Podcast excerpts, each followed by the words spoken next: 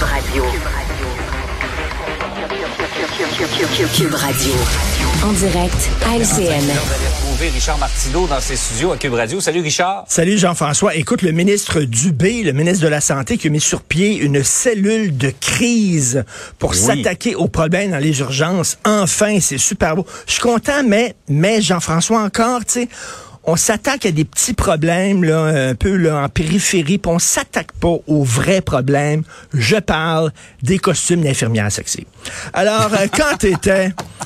Quand t'étais à San Francisco, le Québec était à feu et à sang. Non, mais écoute, on rit, Jean-François, mais je m'excuse, mais il y a bien des gars qui vont à l'hôpital puis qui pensent être soignés par Sandra. Puis quand Antoinette elle rentre dans la chambre, il y a comme, comme un choc, tu sais. Il y a comme euh, le, le cœur. Elle n'a pas tout c'est- à fait le même accoutrement, disons. pas vraiment, puis c'est dur pour le cœur, ça, pour les patients euh, masculins. là. Donc, euh, j'espère que M. Dubé va s'attaquer à ce problème qui met vraiment tout le Québec en émoi depuis quelques jours. Absolument. Tout à fait. Hey, euh, on est à quatre jours euh, des gros travaux au tunnel euh, Louis-Hippolyte Lafontaine. Je pensais que tu allais me ressortir tes cônes oranges ce matin, puisque tu avais comme une pouponnière de cônes oranges. Il va y en avoir dans le coin du tunnel. Comment tu vois ça, à ce qui va arriver à partir Oh, de que lundi? c'est le foutu bordel. Imagine-toi, imagine-toi, Jean-François, on est dans le désert. Il y a une route droite, OK, droite, droite, droite, sur des centaines de kilomètres. Là, au fond de la route, là, il y a un camion qui arrive. Le Québec traverse la route, voit le camion, s'arrête et fait. Et là, on dit, viens-t'en, traverse la rue, le camion s'en vient. Hum, il y a un camion. Oh, il est gros le camion. Là, le camion fait pout, pout, pout. Oh, que ça va faire mal quand il va me frapper. Je pense qu'il m'a mettre une bouillotte. Écoute, ça fait des années qu'on le sait. En 2017, je crois qu'on dit qu'il va falloir refaire des travaux. C'est tout le temps la même affaire. Regarde la pénurie de main-d'œuvre, regarde le vieillissement de la population. Ça fait des années qu'on dit, la population vieillit et on va avoir besoin de davantage d'infirmières, davantage de médecins, plus d'argent dans le système de santé, etc. Comme ça, veut dire, on, a, on attend que le problème, on soit dedans pour dire, hey, faudrait peut-être à un moment donné réagir.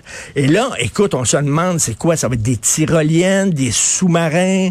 Là, le bateau euh, va être... J'ai vu, j'ai vu je, sur Internet euh, des autos volantes monoplaces pour une personne, 92 000 dollars US. OK, c'est des drones. Et tu même pas besoin de permis de vol pour utiliser ces, ces petits avions-là. Euh, écoute, est-ce que c'est la solution? On ne sait pas, mais c'est le bordel. Déjà à Montréal, on ferme des rues sans penser à l'impact que ça peut avoir dans le quartier, aux autres travaux à côté, etc. Déjà, c'est le bordel. Mais là, entrer à Montréal, écoute, j'ai des gens ici euh, qui travaillent à Cube Radio, qui viennent de la rive sud, et j'imagine que c'est ton cas aussi, là.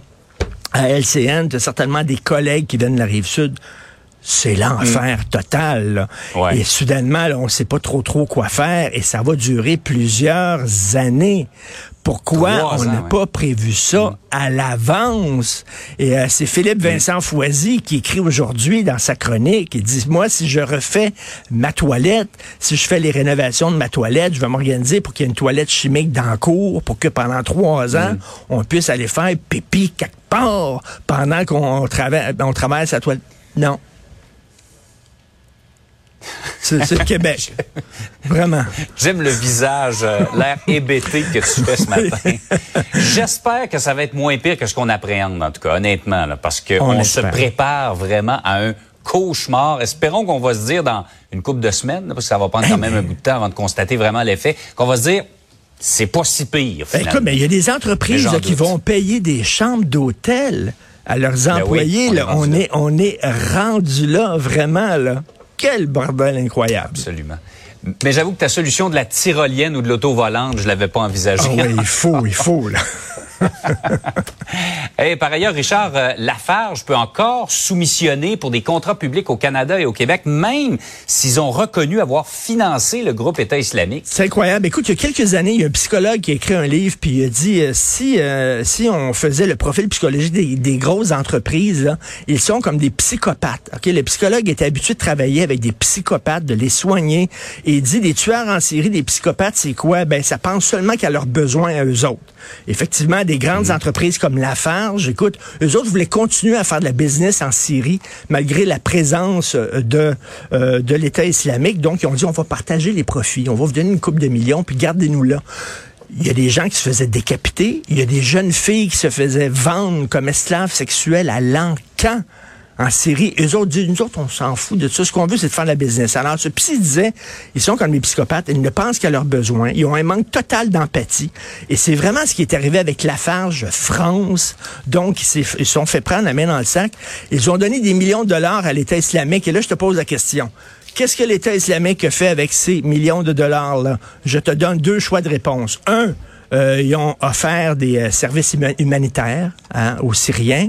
Ou deux, ils ont acheté des armes. Tout, tout, tout, tout, tout, tout, tout, tout, tout, tout, tout.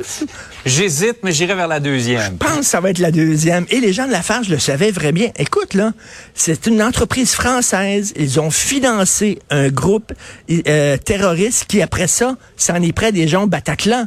Hein, et que- qui ont dit, c'est nous autres qui on a fait ça tout fier. Bref.